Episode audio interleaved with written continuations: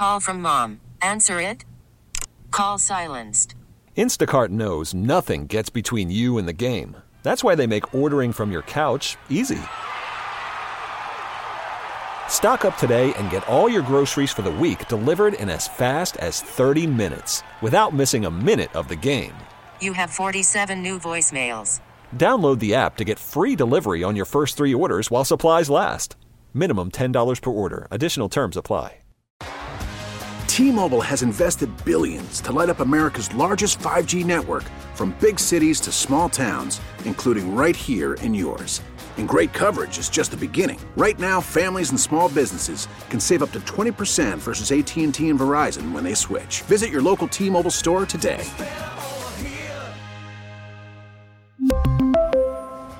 Plan savings with three lines of T Mobile Essentials versus comparable available plans. Plan features and taxes and fees may vary.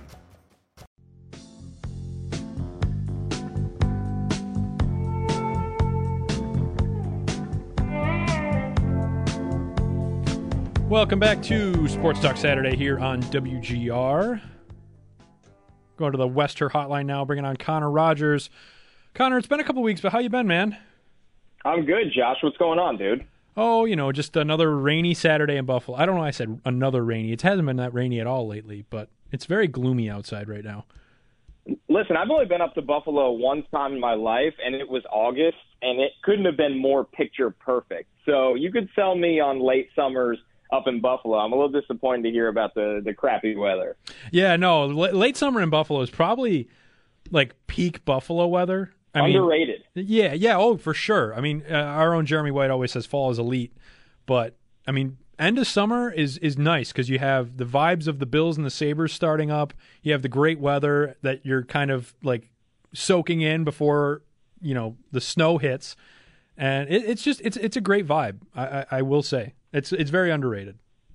And it probably helps too when uh, the Bills are this good that everybody, you know, everybody's excited for football to be back. I think that kind of changes the tone of everybody right now. For sure, 100%. Yeah, no, I was talking about that earlier. It's like when was the last time the Bills and the Sabres were good at the same time? And I don't want to say the Sabres are good yet, but I don't think it's been ever that they were both like, you know, dominant forces at the same time. It's it's kind of hard to to look back on periods when I wasn't alive, but you know, it'd be pretty cool if they were both clicking on all cylinders here going into the season.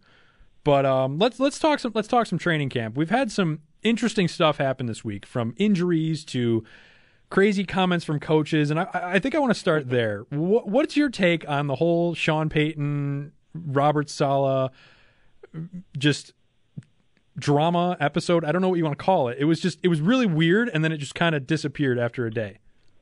It was really weird because, truthfully, and I think the Jets probably felt this way. It, it felt out of nowhere where the Jets were kind of sitting there. And it, the crazy part is, I feel like the executives in Denver felt this same way. They're looking at this and going, what and why and what good does this do for anyone, right? Besides maybe Sean Payton. Maybe Sean Payton's goal, as everybody tweets the same thing at the same time, that it's calculated and well thought out. Maybe his goal is that this is setting a foundation for him in terms of you know, him being the new powerful guy in town with the Denver organization and the fact that let's be honest, if things don't go well for Denver, Sean Payton, the head coach that's not used to losing, if things don't go well for Denver, it feels like the blame will shift to maybe Russell Wilson and maybe George Paton, their general manager, two guys that were brought in to turn around that franchise when Sean Payton wasn't there. So it felt like a little bit of that, but the Jets being thrown into it uh, felt unnecessary and maybe not the greatest idea from Sean Payton, in my personal opinion, because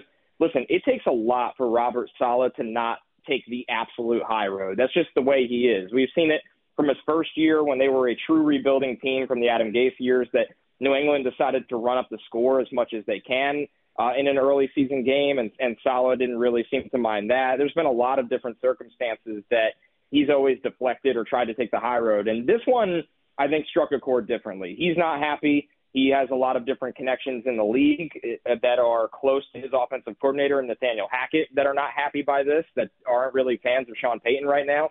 You have a roster that is publicly very pissed off. Randall Cobb on the Michael Kay show uh, didn't seem to be too happy by it either. So now you have a game then my opinion had no juice, right? You look at the Jets schedule, September 11th opener against the Bills, going to be electric. You look at uh, the Chiefs in a couple weeks after that, going to be insane. Week five against the Broncos, you kind of look at it and go, uh, okay, we'll see what happens here. I mean, they played each other last year. It wasn't overly an exciting game, a game that the Jets won, but they lost two of their best players for the year in Breece Hall and AVT. Now that week five is, is circled with a red marker, and it's going to be fascinating to see how that plays out. And if it doesn't go well, it feels like Sean Payton's the guy that'll have a lot of egg on his face, and that's something that the Denver organization I don't think wanted anything to do with right now. Well, I think another interesting aspect of it is how, what will the Broncos look like by week five? Will they look like the Broncos country let's ride of last year, or will they look like a Russell Wilson led team that looks phenomenal with a Sean Payton coach at the helm? You know, because that's going to add to so much more. Because if they come into week five, you know, three and two or four and one, I think, or, or, I'm sorry, I, I can't math on a Saturday. It's okay. If they, if they come in if they come in with a good record at like three and one, or, or or even like a like a two and two, where they're kind of like middle of the road, but they didn't really deserve to lose, it's going to add a lot more skepticism, I think, and, it, and it's going to just add another element to that whole that whole thing. But it's just it's so weird, like it just out of nowhere. It really is. And, and what's interesting is when you look at the way the Broncos' schedule is constructed, that's now a maybe a turning point of their season, right? They open against the Raiders, kind of a coin flip game in my opinion. Then you have the Commanders. Okay, you should be able to beat them, we would think. The Broncos going to be really, really hard for Denver, and then the Bears, a team they should win. There's no reason the Broncos can't be two and two or three and one going into that game against the Jets. And now you have a bunch of hungry wolves that want to tear you apart. Then the Broncos play the Chiefs, Packers, the Chiefs, and Bills. So if they lose to the Jets and then have to deal with the Chiefs two out of three, followed by Buffalo, that kind of can spiral out of control. And maybe I'm looking too far ahead, or maybe I don't have the confidence in Sean Payton that he has in himself. But say what you want about Nathaniel Hackett's disastrous head coaching tenure there, and it was bad. You can uh, you can really evaluate things in a nutshell or a vacuum. Russell Wilson was bad last year. It doesn't. Yes, some of that blame falls on the construction of the offense, but you can also evaluate things in a vacuum that he looked bad. And a lot of people in Seattle, I think, the reason they traded him felt like that turn was slowly starting to come, and they wanted to get out of early of his contract and his situation before it was too late to get anything back. So the Broncos season, it felt, it felt like really not a lot of people cared about it. Everybody's talking about in the AFC whether the Bengals, the Bills, the Jets, uh, of course, the powerhouse and the Chiefs, the Ravens with Lamar Jackson healthy and ready to go. And now the Broncos all of a sudden have become a storyline thanks to Sean Payton's mouth. So moving away from the Broncos, sticking with the AFC though, a different sort of quarterback dilemma arose for the Cincinnati Bengals the other day with Joe Burrow's injury. What do you make of it? What's I mean, that's huge. That's really bad. What what do you what do you what do you make of it? What do you think is going to happen moving forward with them? It's interesting. We haven't gotten a concrete timeline on this one yet. I mean, the last I saw is that they think he'll be ready for week one. This is going to sideline him for a couple of weeks with a calf strain. That's what the latest from Rap Sheet. There's a couple of things to unpack here, right? The bottom line is it feels like Joe Burrow has missed every single summer almost to this point. He's just had a lot of bad luck, a lot of different things. Um, and I know he was, it sounded like he was excited to have a full training camp and a full summer, and now instantly he loses that right away. So that's the short term. Uh, whether there's going to be rust or not, the dude is so smart and so talented that I don't necessarily believe in that. But I think the second part, the long term, is what can kind of scare you, and that's calf injuries have a habit of kind of you know being a little bit of a thorn. Where two things: one, they could pop back up pretty easily, and he was wearing the sleeve already, I believe, when he had this injury in camp.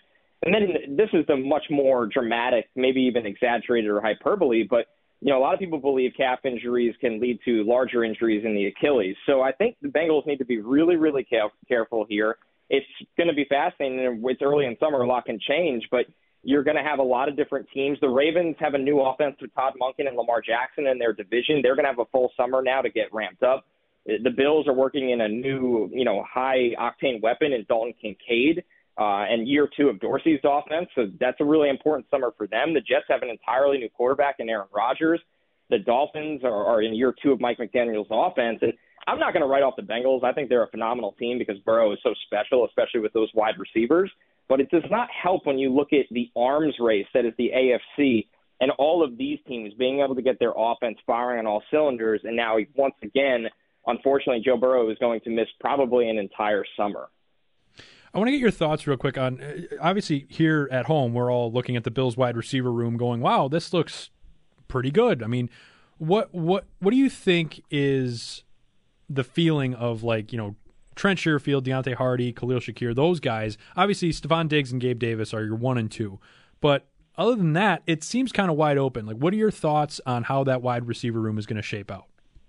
I was thinking in an ideal world, even though he's listed as a tight end, they would like Dalton Kincaid to be their number three, and and maybe that's unfair to ask of a rookie, but there's a reason this dude went in the first round as a pass catching tight end, and I think they have confidence in playing him off the line of scrimmage and maximizing what he's good at, uh, which is his catch radius, his ability to run really polished routes at that position. He's a good athlete. He's a you know kind of a seam buster, and what I mean by that is he can get over the top of linebackers, but he's, he can climb over defensive backs when the ball is in the air.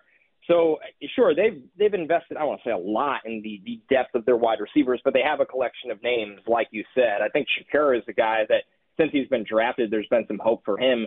But when you look at the construction of this offense, it feels like the Bills would be a team suited to have that power slot, and that's where Kincaid really. Uh, it's going to depend where he's at, how ready he is. I think there's been some early returns already from what the Bills have seen from him in practice. But when you just look at the construction of this offense, I know they like to move Diggs around. Is that won't go away, right? You could still move Diggs into the slot, motion him around, get favorable matchups. But if you can trot out 11 personnel that is really Kincaid as that third wide receiver and let Diggs and Gabe Davis stretch from the outside with Kincaid working in the slot, that's something that can be a new dimension to Buffalo that can really take their offense to the next level and allow Josh Allen to play a little bit more on script, which I think I thought they did a good job of that when Daboll was in town. I thought there was times last year where they got into him being Superman because they needed a consistent target besides Diggs, and I think that was the thought process behind drafting Kincaid and what his role will be.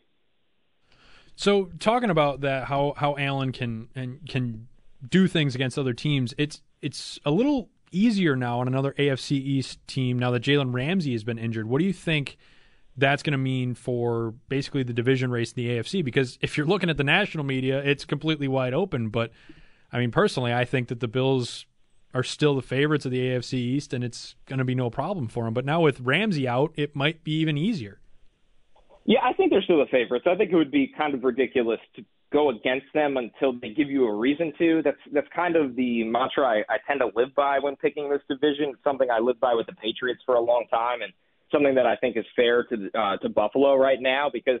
I mean, we don't know what the Jets are going to look like in September. Maybe they look even, you know, they are fully loaded in November, but it might take a little time to get fully going with a new quarterback under center. And then you bring up Miami this is just the injury that Miami really, really didn't need, besides Tua, which is stating the obvious. And it feels like every time Tua drops back, you're holding your breath at this point. Because with Ramsey, you look at the structure of the contract and why they got him for so cheap. They guaranteed him an overwhelming amount of money in these first two years. And that was a move to me that was, hey, we're all in, right? We're building a secondary that we like Xavier Howard, who's a great player, another guy that needs to stay healthy. We love Jevon Holland, our safety. We got Vic Fangio here, who is one of the best defensive coordinators in the entire league. Now we get Ramsey, who can do a lot of different things. He could still play outside corner. You could play him in the slot. He could be kind of a smash mouth player at times. Brings an infectious energy. We feel like our defense is going to be a top eight unit, while we have an offense that has speed and is schemed up really, really well. You lose Ramsey this early number one, you got to get somebody acclimated. It felt like with Miami last year, they were a team that that second corner or third corner spot was a problem for them kind of often. So you went out and, and paid for a massive solution to fix it, a premium solution that I respect and, and really get the move. And it's just unfortunate. He's already hurt. It sounds like it to at least December. There's a lot of guys that missed the entire season with this. I, I would imagine he's going to fight to come back. But our question with Miami is right now – are they in playoff position by the time he's back? And, and when is that? Week 15, week 16, week 17? We don't even know. And getting fully up to speed off of a torn meniscus repair, I mean, that's pretty significant as well. So this was an injury that Miami didn't need, and it kind of feels like, man, if they if they have to once again play without Tua at some stretch of the season, you thought initially, well, now they can lean on their defense more so than ever, and and now it feels like they're one more injury away on the defense where they won't be able to do that. Connor Rogers on the Wester Hotline. We're running a little short on time here, but I want to get your thoughts real quick. Five days from now, we will have the first NFL football game of the year, the Hall of Fame game. What's your thoughts on it? I mean, to me, it's just a step above the Pro Bowl. I mean, it's not. It doesn't really mean much. Yeah, it's it's like putting the bread on the table, right? Like you'll gladly eat it and you'll enjoy it and you're excited about it, but you're waiting for the appetizers and the main dish to get out there. It gets old really quick. It, nobody plays in this game. I, the only reason I like it so much is because I, I cover the draft. Majority of my job is covering the NFL draft, so you get to see a lot of names that you're you're rooting for to make it in the league. But the overall competitive nature of it and uh, the guys that are in the game. It's it, it's really honestly barely an XFL game, but hey, an XFL game is better than absolutely no football. That's a good point. That's a good point. I, I, I like that. That the the comparison to the bread. That's a good one. Well, Connor, I appreciate you coming on, taking time out of your Saturday. It's been fun, and uh, talk to you again soon. Thanks for having me, Josh. Enjoy the weekend. You too. Connor Rogers on the Wester Hotline. We are very late for a break, so we will be right back to wrap up the show on WGR. We really need new phones. T-Mobile will cover the cost of four amazing new iPhone 15s, and each line is only $25 a month. New iPhone 15s? Only at T-Mobile get four iPhone 15s on us and four lines for 25 bucks per line per month with eligible trade-in when you switch. Minimum of four lines for $25 per line per month with auto pay discount using debit or bank account. $5 more per line without auto pay, plus taxes and fees. Phone fee at 24 monthly bill credits for all well qualified customers. Contact us before canceling account to continue bill credits or credit stop and balance on required finance agreement due. $35 per line connection charge apply. Ctmobile.com. Coverage of Buffalo Bills training camp on WGR is presented by Admark Construction Equipment and Supplies. The equipment you need when you need it. And brought to you by Fiegel Car and Joyce, your border attorneys. And by Feel Rite Fresh Markets. It's where healthy living starts. What's up, guys? Special day for Brandon Beane. It's his birthday. Let's go give him a gift. Happy birthday, Beane. I got you a gift. Uh, just open. oh my god.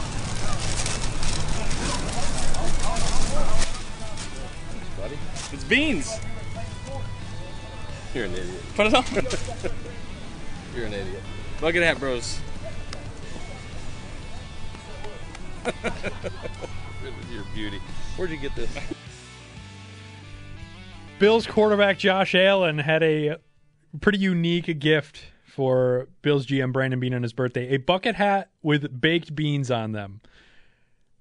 It was phenomenal, and that's just one other reason why you got to love Josh Allen. Like, just so funny, such a good guy.